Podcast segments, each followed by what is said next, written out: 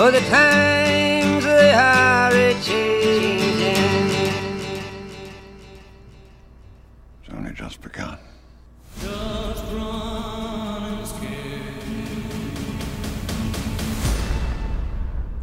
Welcome back to a Geek Explained extra series that we're calling Watching the Watchmen, where every week we sit down and review the HBO Watchmen series. Uh, this week we are reviewing episode 5 entitled Little Fear of Lightning. I am your co host, Eric Azana, and Chris Carter. and uh, yeah, first thoughts. I, I think this might be the best episode of the season so far. Absolutely agree. I thought this was really, really well done. The character work here, the tension, the the writing was phenomenal. Yeah. really, really enjoyed Yeah. it. We've talked before about uh, Lindelof's writing, how he's really put his own kind of spin on this genre. Yes. like we don't see we have at least, and I'm not huge on um, on his portfolio, Mm-hmm. but I don't know that he's worked on a. Uh, comic book property before I don't think he has, but I do know that when he got this, he said he was, he's been obsessed with Watchmen because it's it's very grounded, like you like we mentioned before, in reality. You Right. could take that and put a very today spin on it. It's Mm-hmm. not fantastical, and I think there are elements of that in this, but it's I think we've said it's it's very real. It's very relevant in in today's society. So I think that Lindelof kind of he saw that in the property and he just kind of turned that into this magnificent show that we're kind of just uh, going along with now. Yeah, and I think honestly, it was um, his like you can tell that when we're talking about uh, we were talking about this a little bit when we uh, we went and got drinks last night. Um, there is a certain amount of homogenization that comes through in a lot of modern uh, comic book storytelling. I'm gonna adjust my gain here for a second. Okay. Um, and I think this really sets itself apart, not just with the tone, the feel, the um, subject matter, but really the the writing and everything that goes into it. Yeah, and they do such a great job with drawing allusions to current events or Mm-hmm. things that we have kind of tragedies that we've kind of seen or witnessed throughout history. And we'll get to that because I don't want to talk Oh, about that now. I think that we have a lot to say about that, but yeah, the writing really grounds it. I mean, there's no other way to, to really kind of say it. And then, of course, you mentioned earlier the character work. Mm-hmm. We follow Looking Glass, and I know he's a big favorite of yours. Big favorite of mine. Yeah, Big and he's fantastic. He is.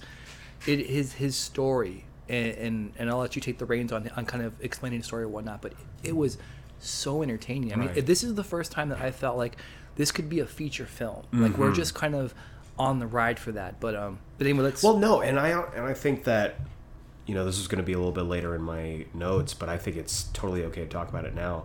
Um, I just want to give it up for Tim Blake Nelson. yeah, He kills it. This And the subtle work, right? episode, absolutely. You know- and he's been putting in real work for the past four episodes, but this one is so focused on him, and he does all of the heavy lifting for this episode, and he just knocks it out of the park. Yeah, it's kind of this. This definitely his is his episode, and I remember us talking when we first started doing this about how many main characters did, did we think we were going to have, right? Mm-hmm. So obviously Angela, um, I think obviously Silk Laurie, Spectre, and yeah. now it's kind of Yeah, it's interesting. and I love the title, and we'll get to the title and the meaning to what it has to Looking Glass later. But I, I think that this uh, this this was a great one. And speaking of titles, I have this in my notes here. I and maybe you know people have picked up on this before in other episodes. You can tell me if you have, but this was the first episode where I really realized there's no opening title sequence. Yeah, yeah. For this show, um, as soon as you know you get the little recap and whatever, it just shuts. You know. Turns on the Watchmen logo, and then we just dive right into the And episode. the Watchmen logo is different every time too. Like this one, it was the old It's made out of radio. stuff. Yeah, yeah, I think yeah. that's so cool. I think it's it's different. I think it kind of and, and you had mentioned it before, like it kind of takes the title of graphic novel sequence, Mm-hmm. but at the same time, yeah, I think it's kind of saying that there is no conformity. Like there Right. is no status for this one. It's just it's different every single time. Right, and I think it, but it's also really interesting. It sets itself apart from other HBO products Yeah. because you see these i mean just throwing out one example like game of thrones it's Sure. this like title crawl going Yeah. through like the map of It's westeros and like It's iconic. yeah and it's a whole thing where this one very understated it just goes straight into the episode gives the logo gives the title card a little bit like throughout in the first like five minutes Sure. and then uh, just dives right into it but Yeah. and I think it's really interesting that they decided not to do that because a lot of times when you uh, think about shows, ti- uh, title cards, stuff like that, even you know with our Game of Thrones reference, um, there's a certain theme, Right, Like a branding. song. Yep, you want that brand. comes out, and Yeah. you know, Game of Thrones. Anyone can da da da da da Yeah, da and, da. and, you said it too. Uh, HBO properties, Silicon Valley is a big one. Veep is a big one. Absolutely, Um, and all of those have title crawls and themes that everyone can immediately just, oh yeah, I know that, Mm-hmm. I know that show. But I think it's really interesting here that you don't get that. Yeah. But that is not to say that there isn't good music involved here because I wanted to Yeah. spotlight the soundtrack, Yeah. especially in this episode. We've had yeah. great uh, musical cues throughout the season so far, but this again was the strongest, I think, and most recognizable as well. Sure. But the music that they used here was so well utilized. because it's subtle, right? It's, it's, it's not like you're not playing out of a jukebox, and, and it's Mm-hmm. and it's and it's different the way it's uh, Westworld. Have you seen? Have you Yes, seen? oh, absolutely. So Westworld does that too. They does do that it really well. And what Yeah. what I liked about uh, Westworld's um, their score is that they took songs that we know today and put it through that spaghetti western filter. Yeah. Now they don't do that here. They play the songs straight, but the songs that they use really, really well um, emph- emphasize the story structure, what the characters are going Mm. through. Um, I loved the use of New York, New York Yeah. this by Frank Sinatra. And did you see on the beginning Sinatra Boulevard or Lane when we're pulling back? So that was nice Mm-hmm. so good. So let's talk about that beginning. Let's talk about the opening. So this episode, like a couple episodes so far this season, opens up with a flashback. So we open up in Hoboken, 1985. So that's Hoboken, Hoboken, New Jersey. Jersey, Um, and immediately when that time card came up, I tensed up because the original Watchmen story takes place in November of 1985. It's the end, it's basically like the beginning of winter. We're starting to head into that. And so there's a lot of uh, fall imagery. But when it said 1985, it's nighttime, there's a fair out, I'm like, oh no. Yeah. And it took me a second to re- remember where Hoboken was. Yeah. But as soon as they mentioned that it was in Jersey, I was like, oh, they're too close. they're way too close. They have to be talking about this. Yeah. So we catch up with a young Wade, a young looking glass. We don't know that at first. I didn't catch on that till way later. By the way, I was I think slow to the game on. They that. men- they mentioned earlier in the season his name is Wade. Well, so when they said his uh, his little pastor dude who was definitely creeping on him um, s- called him Wade, I was like, okay. So that- you knew that- right away. I, for me, it clicked. I was like, Okay. okay, that's Looking Glass. I didn't know until later, and I think well, I and then know- he he also made the point that he's from Tulsa. He did say that. Yeah. But if you miss it, like if you Oh, absolutely. Mm-hmm. You know, and they open with the flashback. It wasn't like current day looking glass into the flashback. It was the flashback. So the context, well, you knew it was Mm-hmm. kind of his story. I don't know if you knew. I didn't know that that was him. And then so I think that maybe some of the producers or directors knew that because later on that episode they made that very very clear. So Right, in and case you and didn't, think- like me, like oh yeah, you missed it, but we'll make sure you get it eventually. No, but I think that that also works in a certain way when it comes to the storytelling because you don't know exactly what's going to happen to the characters in this flashback. You Yeah. don't know them. Yeah. And it's really interesting. Like we we get a lot of a lot of focus on uh, Looking Glass on Wade and his backstory. Um, he hops out of a bus full of. I'm assuming Mormons. That Yeah. it was a weird. It's- it- like there's pandas. I don't know. Yeah. But they were there to essentially, you know, preach the gospel, tell Right, everyone the, people good on the word. corner with the bullhorns on a Saturday night, Right. You know, so So uh, Wade goes up uh, to this just as 80s punk gang as you could possibly get. And he's trying to, you know, spread the good word, and they're bullying him. He gets taken away by one of the uh, female members who takes him into a funhouse. And if, looking back on it, if you didn't realize this was a Looking Glass episode, the Hall of Mirrors, I think, is Yeah. a good indication as well. Um, And it it gets a little steamy there It for does. a second, I'm thinking, but yeah. immediately, and I think those of us who um, are familiar with this kind of like '80s uh, teen romance storytelling or even teen comedy storytelling, kind of picked up on what was going to happen here because this random punk girl who hangs out with these guys who are bullying this kid, she's like, "Oh no, come into a private area. Now I'm going to start stripping day." you down." Yeah. But we also get references to um, the impending nuclear war, which was a big theme in the original Watchmen story. You know, Yeah. them moving the the doomsday clock to, one, minute to before midnight. Yeah. And the girl strips him naked, steals his clothes, runs out, and um, he's just kind of left there. And I think it's really interesting when we later on look back on this being looking glass. Yeah. He's arguing with himself. Sure. And he's putting himself down in You this mirror. this, yeah. He's like, You deserve this. You're a sinner. Like, and it's really, I mean, I don't want to get too. Um, too into the conversation here, but there's a lot of like self-loathing and guilt in religion Oh yeah. and it was kind of sad watching him like verbally abuse himself and you kind of get this feeling that there's a certain amount of that with his persona as looking glass Yeah. You know him being this you know stepping into as Laurie called it the, the racist machine um, them looking at their fate you know basically the um, the subjects looking into looking glass's mask and Which seeing their own face A mirror. Yeah. Right. Yeah. So I thought that was really interesting, and then we get the uh, this shockwave, the uh, mirrors break, and when Wade wakes up later on, he stumbles out of the Hall of Mirrors and finds everyone. Well, not everyone, but a vast majority of people dead Yeah. just dead. And you realize that this was the date of Veidt's squid attack. Right. And so I loved this. I and they love did a the usage job of this. too, right? So they had they, they Absolutely. They did a great job of him coming out and then just pulling back. So you see the level of destruction Right. Mm-hmm. and death. We see the buildings are on fire. We see Yeah, it pulls right from New Jersey, right over whatever the water is there, Yeah. into Manhattan. Yeah. And you see like the power blackouts. Yeah. You see, you know, smoke and things on fire. Just the decimation that this huge alien squid did right.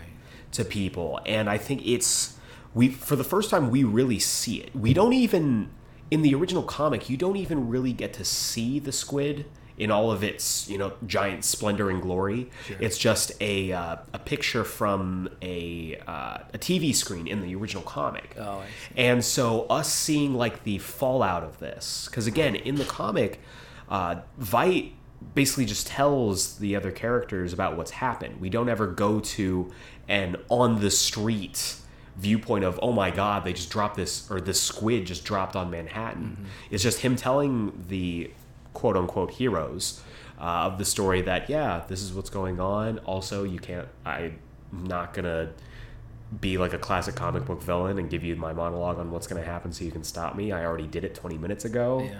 So getting to actually see the squid in Manhattan, you know, the tentacles wrapped up everywhere. Yeah. It looked awesome. It was great. It was fantastic. Like the Yeah. effects were really Yeah. well done, and that's, that's, I absolutely agree. That was that was that was an awesome looking part. It took me back to like good good parts of Pacific Rim and maybe better parts of Godzilla. It had that type of effect, but I absolutely agree. I thought it was wonderful. You and I were talking as it was happening though. I didn't get why people had died. Yes. Right. So like, what was that about? So they they bring it up later on in the episode, which I'm glad because they never referenced it earlier in the season. But um, something that people kind of gloss over when talking about you know the squid incident, especially in the show as well, is that it wasn't just a giant alien squid being dropped in the middle of Manhattan. Um, that killed millions of people, obviously. But the second wave of that was after the squid was dropped, it let out this psychic wave that overloaded and killed people in that blast radius of, I think, like 100 miles in every direction. Something like that, where people, and we see it when he's coming out of the The fun um, out of the fun Because that's what you that know, was. Yes, okay. like stigmata effect, like blood out of the ears, the yeah, eyes, the mouth, eyes, the nose, nose. yeah. You know, they their brains were basically exploded in yeah, their heads. yeah, yeah. And so they never mentioned it in this season up until this point, and I'm glad that they finally later on in the episode they talk about the psychic attack. Because I mean, even calling back to the comic in my circles, like I sometimes forget, like, yeah, there was the psychic attack that happened too. It wasn't just a squid. But the whole idea of it being this extra dimensional creature and all that stuff came from the psychic attack that killed so many people. And I thought it was really well done how they showed the effects of that in that immediate vicinity at the fair in New Jersey. Mm-hmm. So what do you what did you think of seeing the actual incident? I thought it was great. I Yeah. thought that the way they did it, and I'm, I'm loved. I love they explained it too, because to me, I had no idea, and I Mm-hmm. Even, I even, uh, wh- why did they die? Right? I get that initial impact, sure, but then these people, and they make a, they make a, it very evident they are across whatever river body that is. I mean, Yeah. we can Google that, whatever, but, but like, yeah, it crosses that. So these people that were where Wade is at, they're all dead, but they were nowhere near it. The the the, the Yeah. squid being dropped. So at some point, some shockwave killed them. So I didn't get that at first. I, I loved the way they explained it later, but just the whole part of it, it's just the gravity. and- Well, and, really well done. and when you said it too, it's like right before this happens, everything he was probably told in whatever religion he's probably in is if you sin, bad things are going to happen to you. Well, then that is validated. As soon as, I mean, uh, that's in that moment where it says, you know, you're a sinner. I don't know if he's, I think he said you deserve this. And if he didn't, it was Mm-hmm. very overt that that's what he was thinking. So for me, that was just fantastic. And, and I, I loved how it kind of shaped the world and kind of his world. Because you know we talk about we actually just recently about Batman v Superman where um, Bruce Wayne is, is seeing the battle between Superman and and Zod from a boots on the ground, level. yep. Yeah. So different points of view, different perspective will yield different experiences. Obviously, right? Captain Obvious here. Of course. So this guy, like his his whole life, has kind of has been shaped by this event. And Right. we'll talk about the allusions to 9/11 later. But but Well, I um, mean, I, I feel like it's it's now's as good as time as ever. Yeah. Because I think what what I what I really find interesting about this is no one ever refers to it as like, oh man, like the squidening, the reckoning of the squid, like or anything like that. Like they just they call it by the date. It's Yeah, 11 2. 11/2. And they bringing it up a couple times. This is the first time I remember hear like hearing them reference it in the season so far. They might have mentioned it earlier in the season, but I missed it. I didn't hear that. But them basically referring to it as 11 2. Yeah. It's like, oh man, where were you on 11 2? Like, Right. oh, I hear you were in Jersey. Um, sidebar, loved when you're talking about different perspectives, um, Laurie talking to Wade about it oh yeah. because Laurie was a main character in Watchmen. Yeah. Who was who Adrian Veidt was explaining the plan to. And so she knows the truth about all that stuff. We and we'll get into that which is a as well. bombshell, by the way. Bombshell. Yeah, I was. To me, I'm like, this is. I knew it was great storytelling. Now it's like it's really fucking good. really really That- good Yeah. but i love the like you said the allusions to 9-11 and of course being in new york and all that Yeah. stuff as well Yeah. um, but this whole thing of 11 to 1985 Mm-hmm. is like this 9-11 scale thing and i mean i i'm not going to make assumptions about this alternative history of the world but i don't think 9-11 happened I'm sure in this I- world. I, I'm in the same boat that you're in. So I think that when they look at stuff, because American life was really looking back on it almost almost 20 years removed from it now 9-11 changed our entire culture Yeah. as americans mm-hmm. and changed our entire infrastructure pop culture like changed the lives of everyone in different ways and i think that they the way that they kind of handled it here was really similar and really well done so what do you think about that Well, I, I agree, and I don't think we should talk about that yet until we have our reveal of kind of what happened because there are things. Um, there's a very, a very popular documentary called Loose Change about September 11th, Right. And it's, and again, I'm I, I have seen it. Uh, I I guess I can't weigh on either side of it. I find these things interesting. Where I haven't seen it. um, it their talk about how uh, 9/11. I'm sure you've heard of it, where 9, the United States actually destroyed the buildings. There were charges set in the World Trade Centers because of the way they fell, and there's some temperature and jet fuel that cannot build, build like burn steel beams in the way they hit them. The, say the jets hit them high.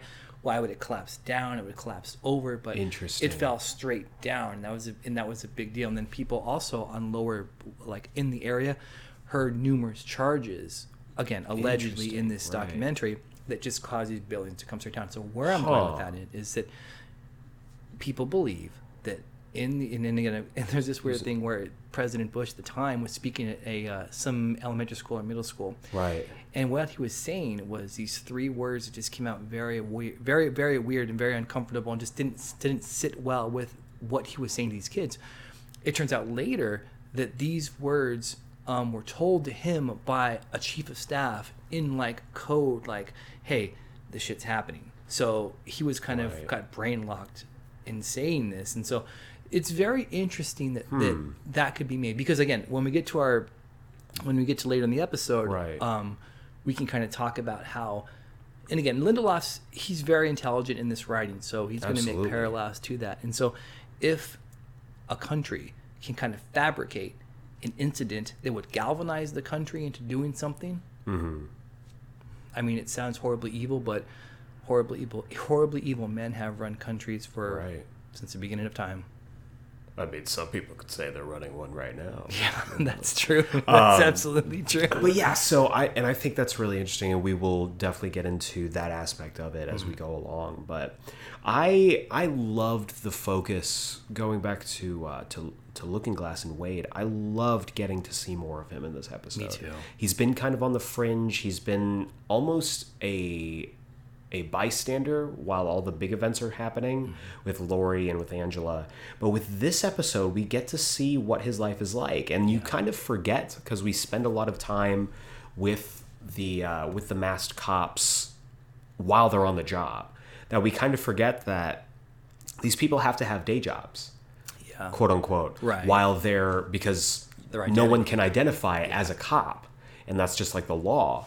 And you see that um, that Wade's day job is as market research, a market research analyst. focus group. He sits in, you know, this you know two way mirror thing where he watches focus groups and then gives essentially an analysis. And I loved how they bled into the opening from you know, it panning back, you know, showing the destruction on 11-2, the squid and everything with New York, New York being played by Frank Sinatra.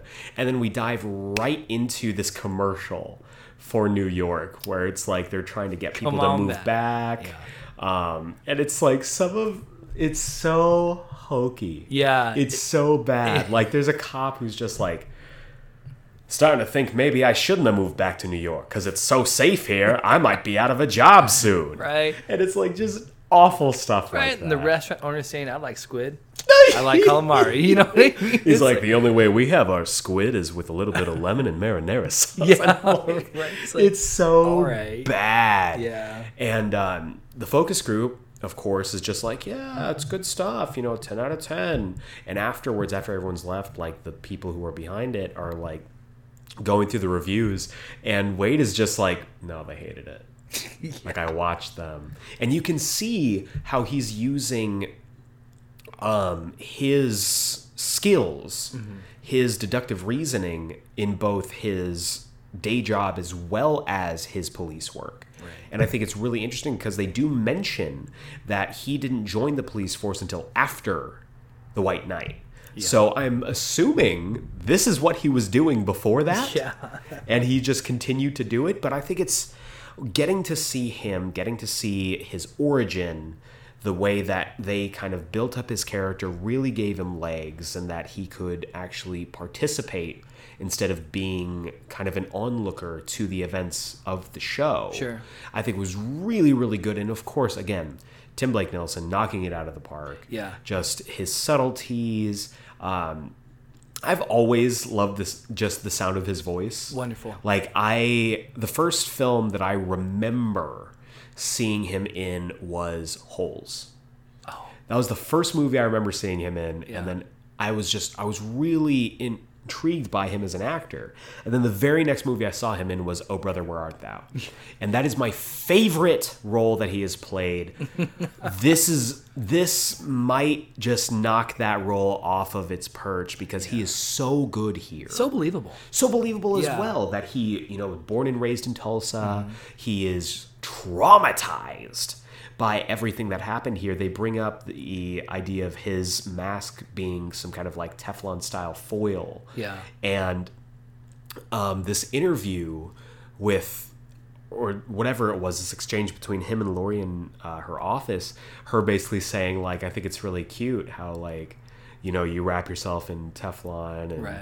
you know to So get all the psychic waves out, yeah. and you realize because we've seen him a couple times with, uh, of course, with the mask on, but also with this trucker hat, baseball cap. classic, classic. Um, Miss Midwestern look. Yeah. But and I don't know if you saw this. They bring it up a lot later on, but the very first time he comes home after doing his day job and he takes the hat off and you see the lining inside of the hat. Yeah. Yeah. And I loved that. Yeah. Because we've seen him wearing this throughout the season. Right. And we finally get like this, oh my god, like he's really like still messed up by this. Well, and not just that. I mean, yes, I did see that. That was a quick cut too, so you had to be Super quick, You had to be on that one. But also, last episode, Angela says they're just squids, and he says they they live for thirty seconds and they spent all of it dying. Right? Like he kind of feels bad for him, and Mm-hmm. Right. she tells him he's fucking weird. well, but- that's what happened with the giant squid too. Well, but that, but my that's my point. Like, there's a lot going on with that character because, like, while she sees, and again, I go back to perspectives, right? Angela Mm-hmm. Right. sees him this weird dude. He's taking pictures of squids.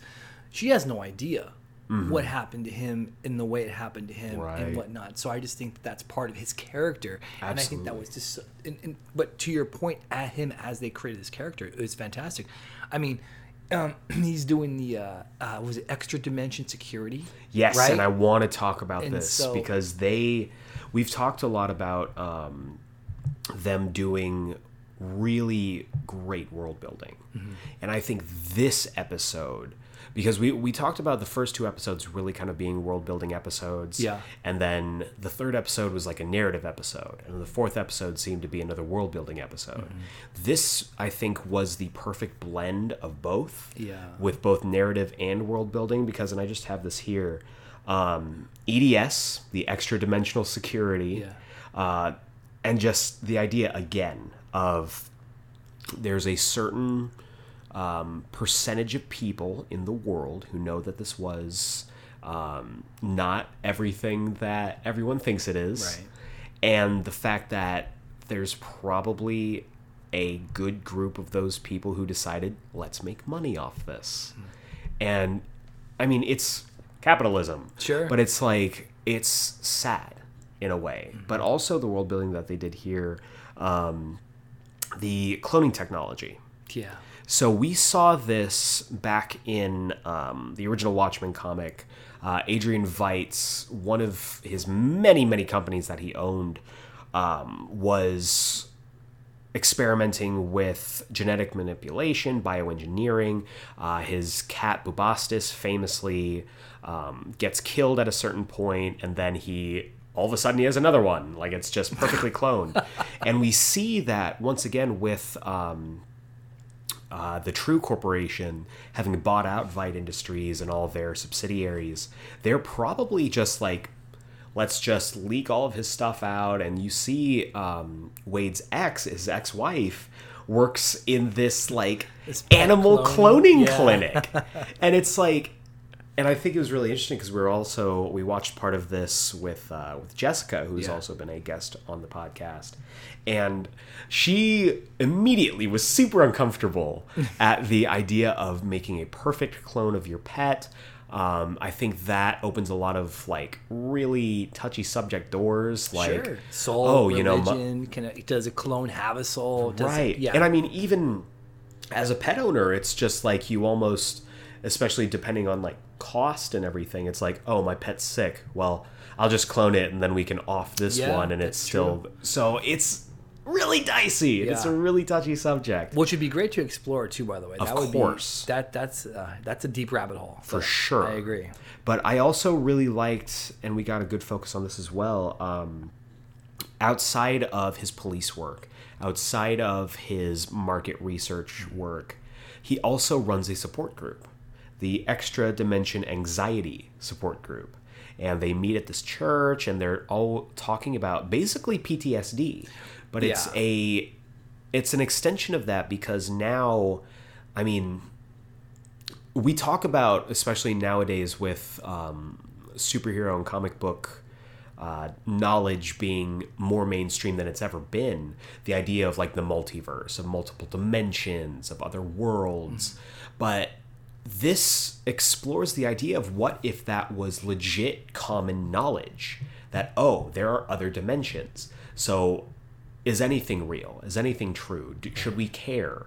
And having that like anxiety and that PTSD about it, I thought was fascinating. Yeah, and I think that a big part of that too, and, and uh, I, I think, and I don't want to talk about too much, but I think religion kind of creates that narrative, and I know that um, you know monotheism going back, it can be traced back to where some of the pharaohs in Egypt they needed to create this workforce, and so it's like, well, let me create a religion where is if you do this you're good, if you don't you're bad. Well, it in this case where it's got this extra dimension, I wrote that down too, extra dimensional anxiety.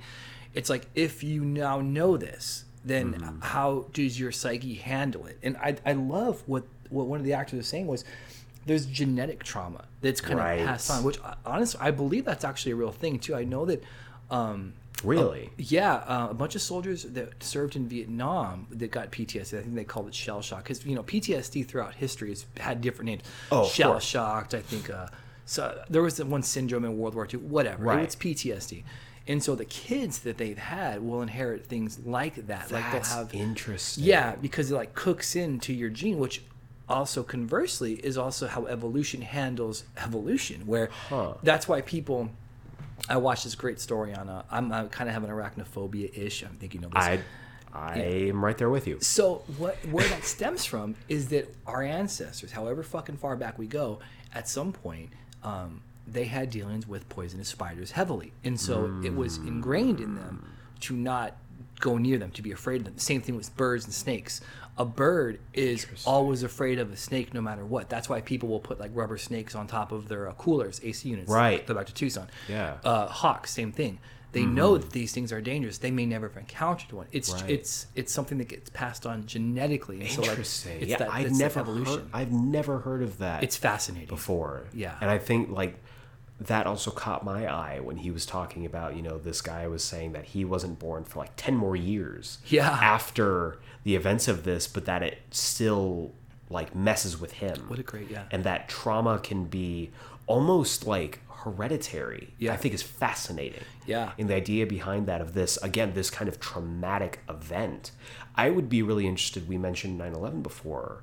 You know, the people who were living in New York do is there any kind of residual effect for their kids? That's a you know who yeah. were born however many years afterwards. Yeah.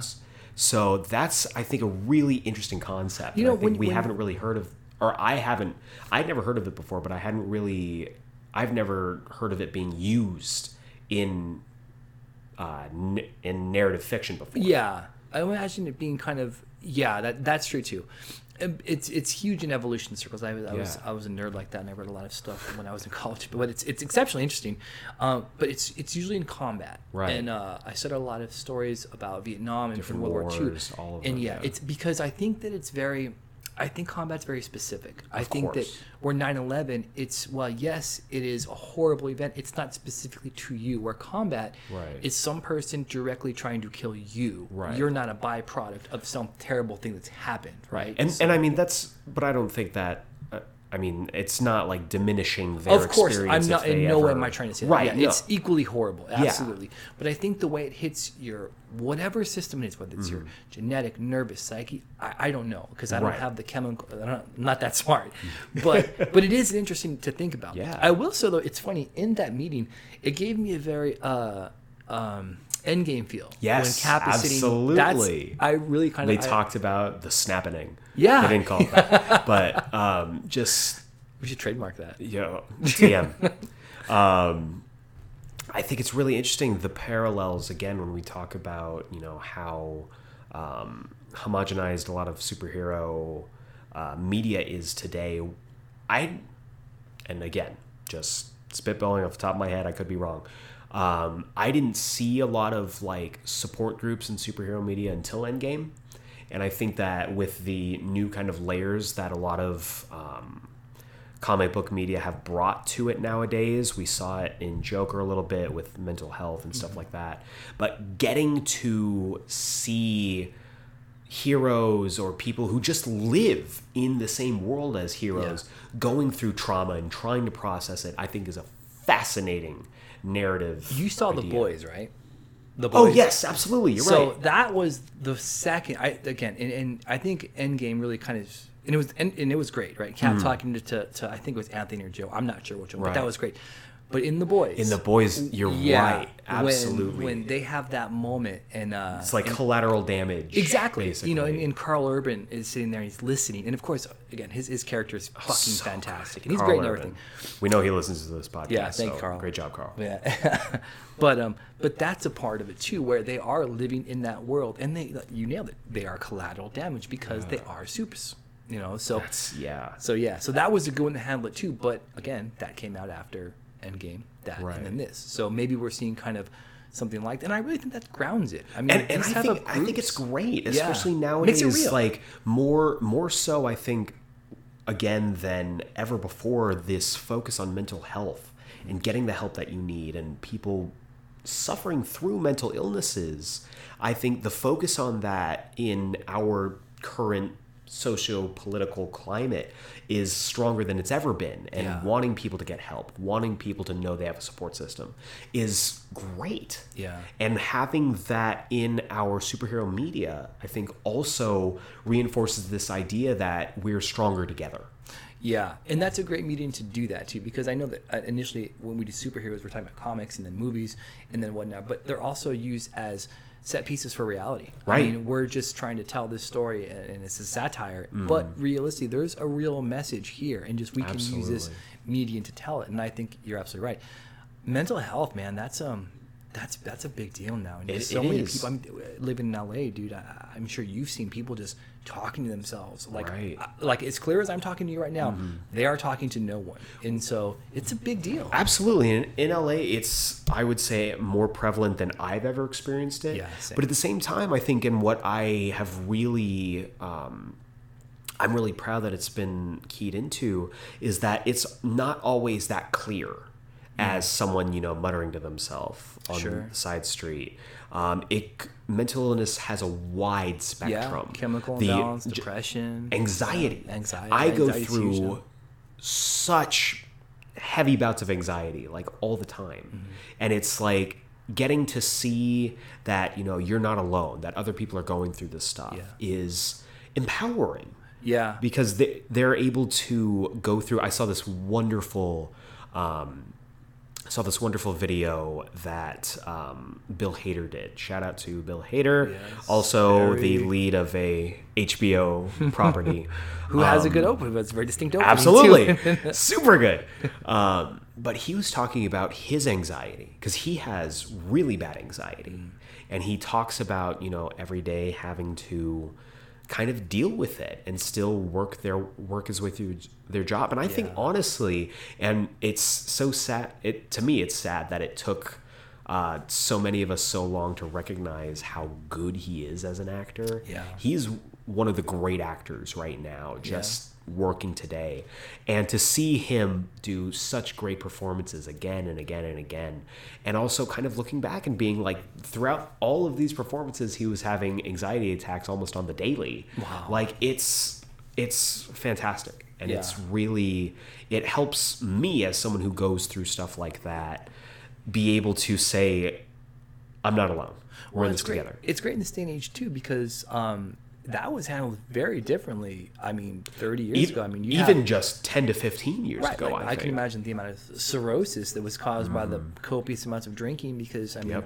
men were men, right? Men And were we men. gonna, yeah, how I have a bad day? I'm, I'm, I'm, I just can't. I'm gonna have a glass of whiskey, and then all of a sudden I start beating my wife. It's just there's so many bad things that happen with that, and so you know I, I absolutely agree that the, that the vocality of people that have anxiety, they're in a position to influence, are now coming out to say that. It's Right. it is exceptionally empowering, and it's it, it is crippling. It, Yeah. it really is. It can be, you know, anxiety, depression, just smacking your mic, like anything. like mental illness is a real thing, and I think that the fact that they're addressing it in something as high profile as an HBO premiere show mm-hmm. on a popular comic book property. Right. is great. And Yeah. I think that it's it's a good move. It's a good move, It's and I'm glad that we're seeing it, and I hope we see more of it. Me too. But um, one last thing in the world building section that I really wanted to touch on, and they only mentioned this a little bit, and you, as a viewer, you would be forgiven if you watched the episode and forgot about it. Pale Horse. Yes. Um, the woman who shows up at Wade's uh, support group talks to him after they go to the bar about this film, Pale Horse. There was never a Pale Horse film made by Steven, Spielberg. Steven Spielberg in 1992. But- never came out. But in this world, there was because I think on again, fascinating. Um, Pale Horse was the band that was playing at the at Madison Square Garden when the, uh, when the squid dropped. Yeah. And so um, Steven Spielberg basically made this film, and we've seen this a couple times, especially in the last decade, basically making a film about the fallout of 11 2. And we've seen films, you know, of people experiencing 9 11. We've There was um, that film like um, Incredibly Loud and and uh, yeah, incre- incredibly loud and super close or something. yeah, like that. something like that. Yeah. Fascinating. Yeah, Uh, and then United '93 too. There's Yes, couple- yeah. absolutely. And seeing those kind of like films nowadays, you know, it's interesting and it brings out a lot of feelings. And I mean, if anyone was going to make something about, you know, a giant squid dropping on New York and just the magnitude of that, it would be Steven, Steven Spielberg. Yeah, I, it's funny. I had a different take on that. Um, did you think it was Schindler's List they're talking about? Because you know, in Schindler's List, there's a girl in a red dress. Everything is in black and white, except that. Oh, and she's going through the bodies. I did not And so, know. When did Schindler's List come out? so I don't know the I don't know the year. It might not be '92. I'm going to look this up but right now. I I think what they're talking about is the way he shot that. It was directed by Spielberg. It had a little girl in it in a red dress, and then you follow her, and then she ends up going in one of the carts, and then That up- movie came out in 1993. Did it You are you have to be spot on. Has to be spot on. So, and then again, I, I believe Lindelof is Jewish. I, I I'm almost sure he is, but even then. Again, we're creating a parallel ah, to that the layers Holocaust just- in that. oh my God. Which is interesting. I don't think, and again, I I'm not Jewish. I, But Right. at the same time, it's difficult, and maybe that's what it needs to be. I think it should be difficult. I think good good films and good storytelling should be difficult. They're drawing a clear, I think, line between this event and something that happened to millions of Jewish people in, in Eastern Europe. So, but I, I really think that's what they're talking about. That's so. I never would have caught that. That's Yeah. amazing. So instead of making Schindler's List, he makes Exactly. Pale Horse. Right. That's fascinating. So I and and I and that's that's what I think that she was talking about. Won a million awards. Right.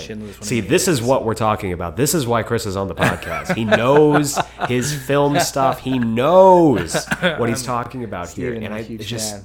God, that's fascinating. I, I never would have caught that. Yeah. So I think that that was part of it, but it just it lends to the gravity in that story of how they see that event, mm-hmm. and it's you know so I thought That's that incredible. interesting. Well, and as we go along, um, we talked about him going to his uh, ex-wife, and you find out that she, of course, is a very well um, well-established geneticist and all this stuff. So they are picking up a thread from the past couple episodes where they're trying to figure out what the pills are that uh, Angela's grandfather has. And she you know analyzes them and everything. She gives them back to wade and she says that they're nostalgia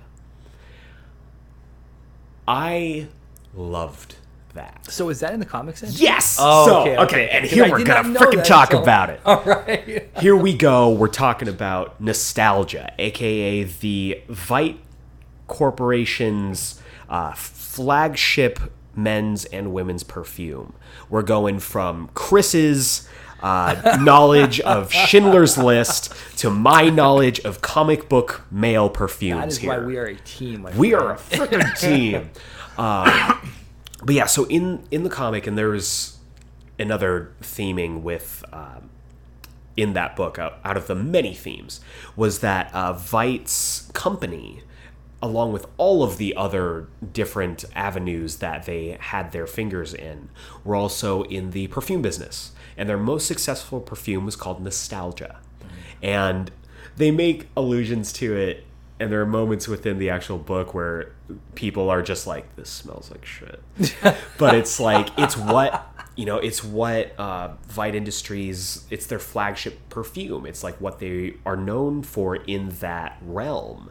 And a big part of that book when it comes to that is that Veidt uh, Veidt Industries is phasing that out and bringing in a new uh, formula which they kind of allude to as the exact same formula but it's called Millennium so we're going from nostalgia to millennium. This came out in 1985, 15 years before the new millennium. I see. Um, for those of you who are math geeks, there, 15 years. So this idea that you know we're getting rid of nostalgia to welcome in the millennium, I thought was it's very overt in the comic and the fact that they brought it back here i think is really interesting but they did an interesting twist on it where nostalgia isn't just a perfume in this in 2019 of the watchmen universe. It was also a some kind of mind altering pills that hold your memories. Mm-hmm. And again we're talking about you know that fancy 23andMe from a previous Yeah. episode Yeah. the idea that you can condense your memories into pills awesome. and that would allow people who have alzheimer's people who have dementia Oh, shit, to yeah. be able to take them to remember not just who they are but who everyone is around them i think is fascinating Yeah. and the idea that in their world nostalgia was discontinued because of you know everything that you would expect Yeah. something like that doing i think is really interesting Yeah. I mean, we could spend time on that too. oh I- my I- I god love we could spend like, hours on that Yeah, we. Could, I, I love. I love that we can do that. We can pick. We can pick parts of the show and really just kind of like, let's talk about that. Mm-hmm. Yeah. And I think it's it. It says a lot about the show. I mean, yeah again the world building here is so yeah. So would you call would you call this a sci-fi show at this point? i would i would there I are would lots too. of sci-fi um lots of sci-fi elements I, I yeah. At this point, like, and I, I, I think we we both love that. So I was just wondering at this point because they don't bill it as a sci-fi show, and I don't think they necessarily. It's not overtly sci-fi. No. It's got sci-fi elements to it. Very. Well, but But, um, but the uh, the original Watchmen show did as well with the idea Well, yeah. of how or the Wa- Watchmen show. The original Watchmen comic did with the creation of Doctor Manhattan. That's science Yeah. fiction. That's true. Yeah. and I think that because a lot of people, myself included, I don't look at Watchmen as a science fiction story. But I love that we're getting into higher concept science fiction in this show. Sure. And again, it just shows cross genre storytelling Right, works. world building too, yeah. You know, and this is also, you know, a cop procedural. This is also a detective story. Very this is a drama. Mm-hmm. murder mystery uh, with the killing of their captain. Like, there's all this stuff going into it. But um, we got to get to the big, big stuff. Yeah. And that involves the 7th Cavalry. So, going into the the denouement of this episode, um, unfortunately, Tim Blake Nelson he's Wade, but he's just so Tim Blake Nelson as playing Tim Blake Nelson in this show. Um, first of all, as a side note, with the girl at the bar, when they go outside and he sees her like leaning up with the smoking. That was charming as fuck. It was. like Tim Blake Yeah. Nelson. I'm There looking at him. I was like, "That is a charming man." Yeah, there was a moment I'm like, all right, good Yeah. for you, right? for And he's you. got you know he's got this you know redneck uh, handlebar mustache. He's a little he's a little greasy, a little gross looking. But his wife or his ex wife says you could have the pick of the litter of any girl you want, and I'm just like really. Yeah. But in that scene, I'm like. yeah, he Good can. for you. I see it. ladies now. man here but um so she leaves uh her ride shows up in this familiar looking truck Right. and uh, a little bit of lettuce falls out and Did you know it was lettuce away- when it fell? no Did you have any? Did you think it was lettuce? i well and it's funny because they mention it Yeah. earlier in the episode when uh, Red Scare, aka the best character in the show, um, Dr. is Manhattan, eating a sandwich. apparently. He's Doctor Manhattan. He's Doctor Manhattan, and I don't think it's a coincidence that Red Scare was talking about um, Hooded Justice on the show being Doctor Manhattan. He's trying to throw off the scent. Hey, they they hung on that moment for a while. They too. did Yeah. because they're gearing up for the reveal that it's been Red Scare as Doctor Manhattan the Oh whole time. Um, you heard it here first on this Right. podcast. Remember, um, but you see the head of lettuce, and you're like, "Oh no, Yeah.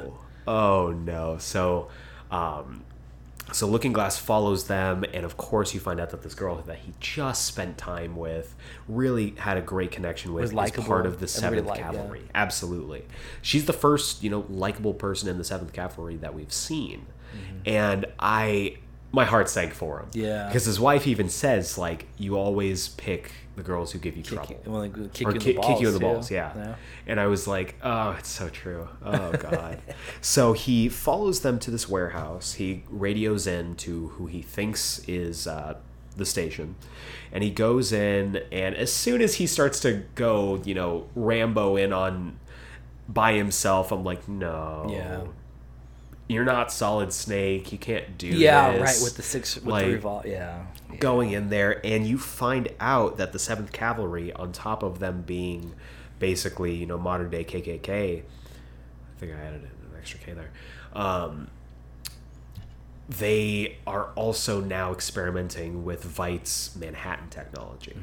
And we saw this in the original comic where Veidt was using the whole the whole impetus by which he's able to transport that giant squid from his island of monsters onto New York is by utilizing the particle abilities that Dr. Manhattan uses to teleport and using that to basically engineer reverse engineer it to make Yeah. portals and make you know he can drop things anywhere and now the 7th cavalry has that tech and I think that's scary Yeah. Um, and then he finds out that it was all an elaborate ruse to get him in the building, that the lettuce dropping out was staged, that the, uh, call on the radio the call was on the radio was them, Yeah. and he. I thought he was dead. So I was I. just like he's, and I knew it, and I was like, you gotta kill Tim Blake Nelson after Yeah. you made us care about him so much, but no, they bring him into another room with all these TVs, very reminiscent of Matrix. the not just the Matrix, but yes, the Matrix. Um, but in the original Watchmen comic, Oh. when Veidt tells this, you know, tells his master plan to the heroes, he's backlit by these hundreds of TV screens that are showing the events in New York where he dropped the squid. And I thought that was a great parallel and a great callback. Um, but the leader of the 7th Cavalry sits down with him, and just like we called episodes ago, it's Senator Joe motherfucking Keene. Yeah. You call it Um, though specifically. Joe you knew Keene- something wasn't right. Because he was too squeaky He was, clean. he He, was. he really was. And I knew there was going to be something up with him. I did not expect him to be the leader No. of the 7th Cavalry. And he drops a bombshell and he glosses over it that Judd was too. Yeah. And I think we're going to get more info on that next episode. Yeah, the- the, preview With definitely the showed memories, a lot yeah. that. But um, I'm fascinated. And again, we're talking, we talked about like conspiracy theories Mm-hmm. and everything. You know, there's the idea that the Illuminati controls everything. Right. If you're listening, Illuminati, don't, uh, Yeah, don't we're come good people. us. We're good people. um, I would love to get a cool triangle. Yeah. Um, no, but it's really interesting that, at least in Tulsa, there's this secret like shadow pact that is kind of running things and ke- you know quote unquote as Keene says keeping the peace Right. where it's like he's got the politician stuff down Judd has the uh, police force down and all of this stuff and you hear Keene say that they basically established that after the White Night, where he basically took control of the group so that that wouldn't happen again. So he's trying to keep the peace, and so he wants Angela off the board because she's she threatens that peace. Yeah. And so he has a disc, and he basically says, "I'm not going to kill you. I'm going to show you something." And after you watch it, you're free to go. Well, he gives them the choice of watching it. That was the big caveat. He That's says, true. Watch it or not. It's up to you. But if you watch this, it will set you free. Yeah. That that's what he said. And so, you know, I thought he wasn't going to watch it, and I'm like, please God, watch it. It's like you have to. I need you to have to with that kind of stuff. yeah, setup. yeah, yeah. And so, anyway, continue. And so the the thing starts thing starts up and it's Adrian Veidt in 1985. And I think they did a good enough job of de-aging Jeremy Irons here Yeah. with the, you know, 80s filter on their TV go, and the everything. they got a, they had a lot of Yeah, uh, lot of smoke and mirrors to shadow it up, Yeah. making his hair like actually blonde and not gray anymore. I thought well done enough for again a TV budget. But um, it shows that, and I'm assuming you know this had to be uh, during, and I think this is fantastic. You know, in retrospect, in hindsight, looking at this, this this video that he's recording happens during the events of the original Watchmen story, and him telling President Robert Redford, Yeah. who is elected in '92, I think it said. yeah, Um, that's right. he's Seven like, years how do how do I know that you were elected? Well, it's because I planned it. And again, Adrian Veidt having his fingers in everything, um, he basically lays out the truth, and the truth is there is no extra dimensional creature. The squid was developed and. Um, built and engineered by Veidt and his team. It was a ploy, a plot to bring the world together that was on the brink of nuclear Armageddon. Everything's been a lie, and that's pretty much it. And I think this is fascinating because the end of Watchmen, the original end of the Watchmen comic, was Rorschach's journal, where he details all of this. Veidt being the villain in this story in his journal gets dropped off at a um, a news publisher, and as far as I can remember, no one's talked about that. So I don't know if that's happened Yeah. in this or not, but it was um, it was surmised, or at least assumed by me as a reader, that that means that the truth's going to come out, Veidt's going to be vilified and run out, and then the world's going to be right back where it is. It's a tragic ending to a tragic story. But here we see that the lie's been maintained for over 30 years. And Wade now has to sit there and, like you said earlier, his entire life was shaped by this incident and by this belief that there's this extra dimensional creature that dropped out of the sky and killed everyone that was around him. And to find out that that whole thing is a lie is incredible.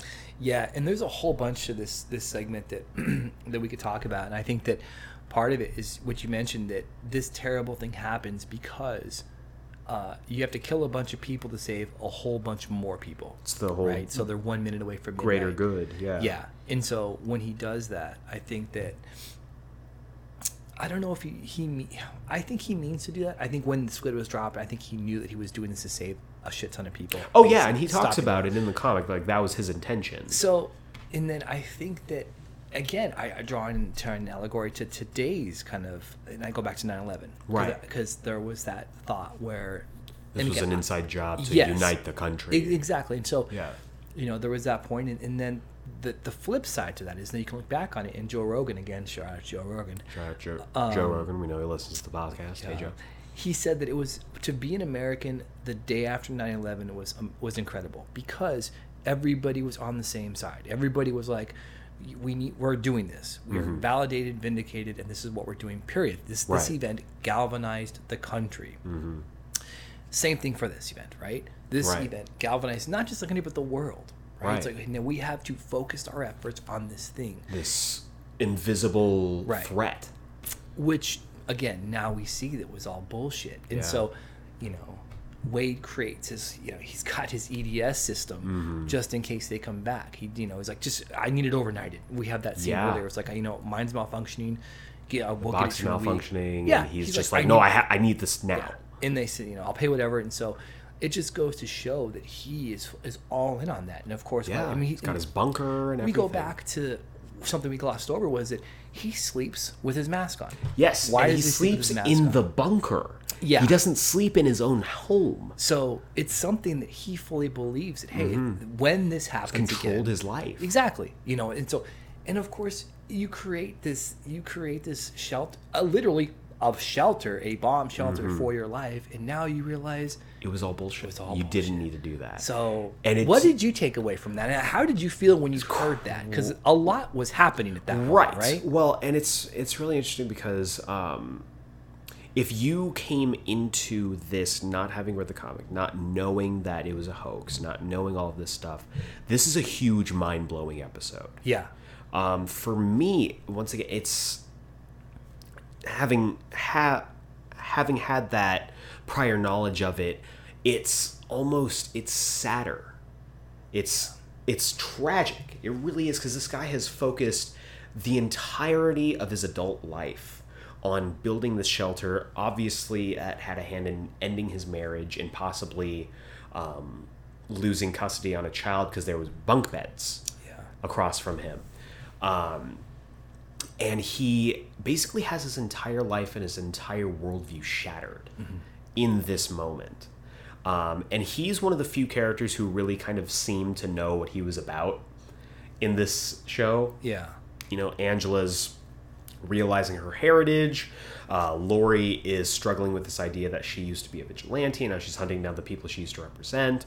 Um, lots of conflicting uh, pathos and ethos, but Looking Glass always knew what he was about. He's a very simplistic man. Yeah, and they set that up that way. They go to him to figure stuff out about themselves, other people. You know, Mm-hmm. Right. you don't go to someone who doesn't have it together for themselves Yeah. to ask about other people. You yeah, know what I mean? and it's it's a mind blowing thing realizing that everything you've committed your life to is a lie. It's basically Yeah. like going up to a character like Red Scare and telling him you're not Doctor Manhattan.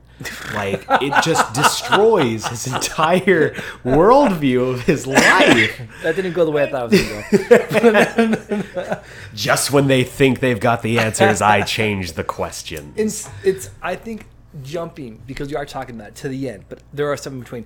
He throws, of course, his EDS. His, what is it? Extra dimensional security Mm-hmm. Yeah. system is now in right. It you know he he had it overnighted, Overnighted. and again this takes place in the course of 24 hours. It right. It so much happens in the show Absolutely. so fast, and we don't even know if it like other things are happening that we've already seen. Right. So he and so it's funny. So he he suddenly throws it away, right? But but then he goes he goes back, back, and he it. gets it. So and there's an interesting you know there's this um, there's a lot to be said about cynicism there's a lot to be said Mm-hmm. about he even when he sits down and he talks to angela on the uh, little phone he says is anything true Yeah. is anything real and he like you see how much it's broken it's him. broken. It totally broken. That's, absolutely that's the broken Perfect him. word for it. Yeah. and he is just completely destroyed as a person Mm-hmm. and so you see all of the impact that that would have on a person and you think about like um, the only person who really knew the truth were the heroes of Watchmen and Adrian Veidt for what I'm assuming are those first seven years. Mm-hmm. For those first seven years, that's all it was. And then President Robert Redford, on the day of his inauguration, I'm still waiting for Robert Redford to show know, up right? um, on the day of his inauguration, he gets this anonymous tape from a Mr. Adrian Veidt. Oh, that famous philanthropist and businessman. What's going on here? Who explains to him that, hey, this was a lie, and now you and I are the only ones who know. And I got you into office, and we're going to keep perpetuating this lie Yeah. to save the world. So from there, they've been peddling this lie for over 20 years just to maintain this shaky world peace. You know, and I think about it, and I love the the real life kind of parallels you have because do you think that at some point in time somebody said to some president of the United States, "We're going to save a lot of lives, but you need to con- we're going to save a ton of people, but you have to continue to Perpetuate lie a with lie." me." Exactly. Oh, I absolutely believe something like Right. that happened. I mean, it's we've we as a society, we as a country, we as a nation, like we've been around too long For yeah. for that not to have happened. yeah, and it sounds horrible and evil. But Absolutely, at the same time, it does. It's like but I mean, there's know. all kinds of stuff. You know, hearsay. History is written by the victors. Yeah, at that's all true. times, and so there's a lot to be said for cover-ups. There's a lot to be said for uh, political scheming. There's a lot to be said for um, placating the masses Mm-hmm. to achieve whatever goal you want, whether that's world peace, whether that's you know political ambitions, whatever. sure. Um, Peace and I think that really the people who suffer are people like Looking Glass, or Sure, people, people like on the Wade, ground, individuals, people on the ground who are shaping their entire lives around a lie. Well, people that can be erased without having issues. I Of course. You know, we talked about the JFK situation. There were a whole bunch of people that got erased that we'll never know about. But I'm sure at the time they thought their lives were very important. So Yeah, and I mean it's it's really fascinating when you get into like conspiracy theories and stuff. But um, I think the uh, the ending of that is super sad as well because Yeah. after you see him take the EDS machine back into his house, it lingers, and I thought the episode was going to end there. So you know, with the music playing and this idea that the person who th- we thought had his life most together has now had it ripped away from him. yeah, But that's not all that happens. It lingers a little bit too long, and then a van pulls up. Seventh Cavalry members jump out. They've got shotguns, and you see that Senator Joe Keene is a fucking liar.